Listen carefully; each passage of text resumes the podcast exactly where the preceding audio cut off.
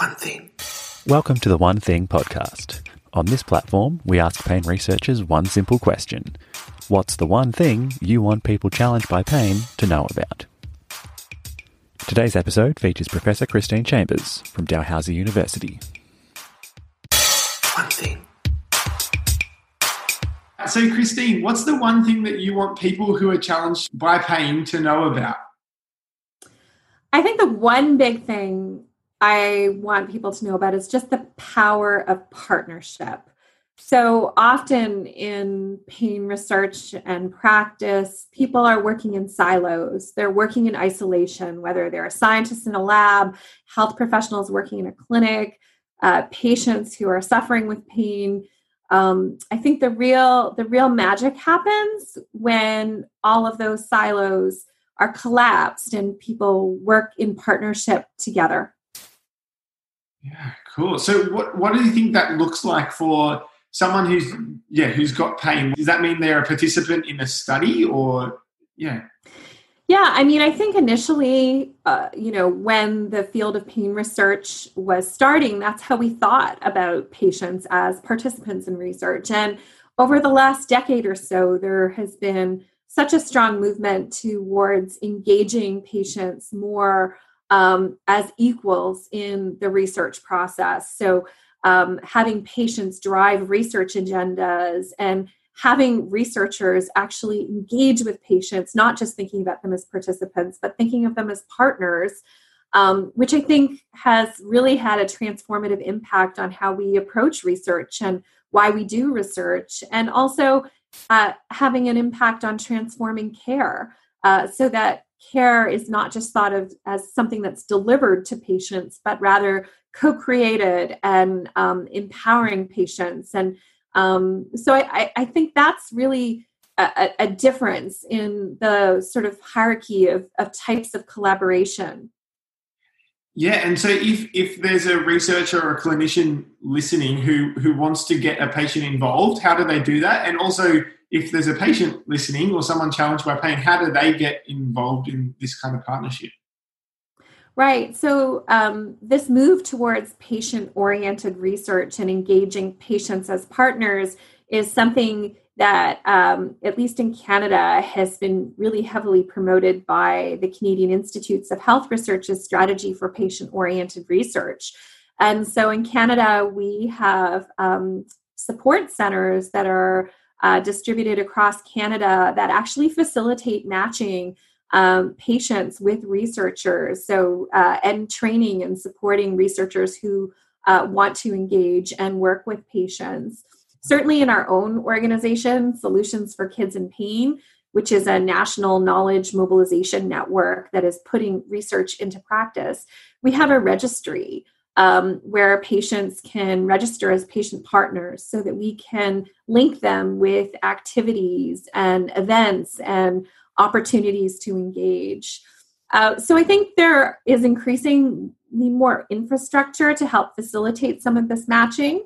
Um, but it is new uh, in a lot of areas of research and is changing the way we think about how patients and, and researchers and clinicians work together.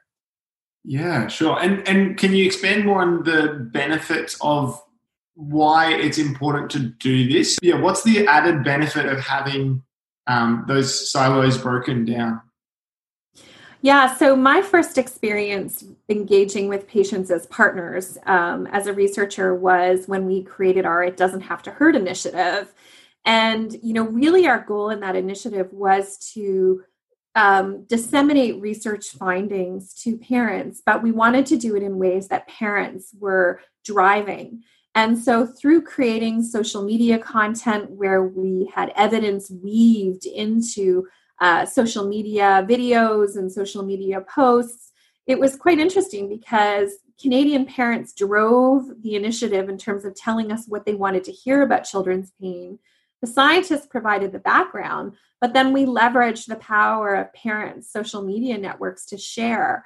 So, through their empowerment in the project, Canadian parents became the primary disseminators of evidence based knowledge about children's pain. So, that's just one example of how you know, I had been doing research on, you know, and seemingly for uh, parents and families of children in pain, but it was the first time that I really um, asked parents to sit at the table with me and tell me what they wanted to hear about, tell me how they wanted to hear it, and engage their advice and support in sharing that. Fantastic. That's excellent. And and how far does this go? I, I mean, do they become co-authors on papers, or yeah? At what point does a, a patient kind of what, where's their level of involvement? Yeah, I mean, I think there's no limit to how patients can be engaged. Uh, yes, they can be authors on papers. Uh, they can be co presenters at conferences. I think one of the best keynotes I ever gave was delivered um, in um, coordination with a patient partner. She and I shared uh, the, the platform, and um, you know, we're able to weave our narratives together. Uh, we've had patients, um, you know, uh, advised on guideline committees, and um, increasingly, even the North American Pain School that I serve as assistant director of we um, engaged patients um, as um, participants so that our research trainees could learn about the value of patient partnership at an early stage. So I think there's really no um, no limit to how patients can be engaged, and even some of my basic science colleagues, I advise them like, why don't you invite a patient to your lab meetings? Um, you know, at conferences, let's have patients present. Patients can become um, judges of posters and um, you know engage with research trainees and their research that really helps get research trainees thinking about the power of working hand in hand with with patients yeah great. Where's the next step for people? Where, where can people find out more about um, this patient oriented research well, certainly they can learn more about how we've been doing it in children's pain research by visiting our uh, Solutions for Kids in Pain website. So it's uh, kidsinpain.ca. Um, and there are different um, opportunities to learn about patient oriented research. In Canada, I, mentioned, I mentioned the Canadian Institutes of Health Research Strategy for Patient Oriented Research.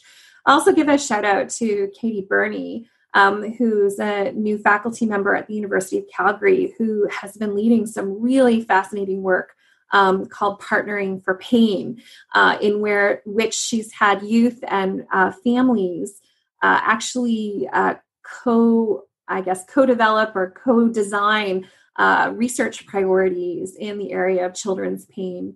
So I think there's lots of, of good examples out there, and increasingly publications on how to properly compensate patients uh, for their engagement in research and how to acknowledge them as authors. This is a fast moving field. Thank you so much for your time, Christine. Great. Thanks for having me. One thing. For more information about One Thing, all of the video and podcast content, or to nominate a speaker for next season, check out onething.painsci.org. That's one thing www.painsci.org or search One Thing on social media platforms.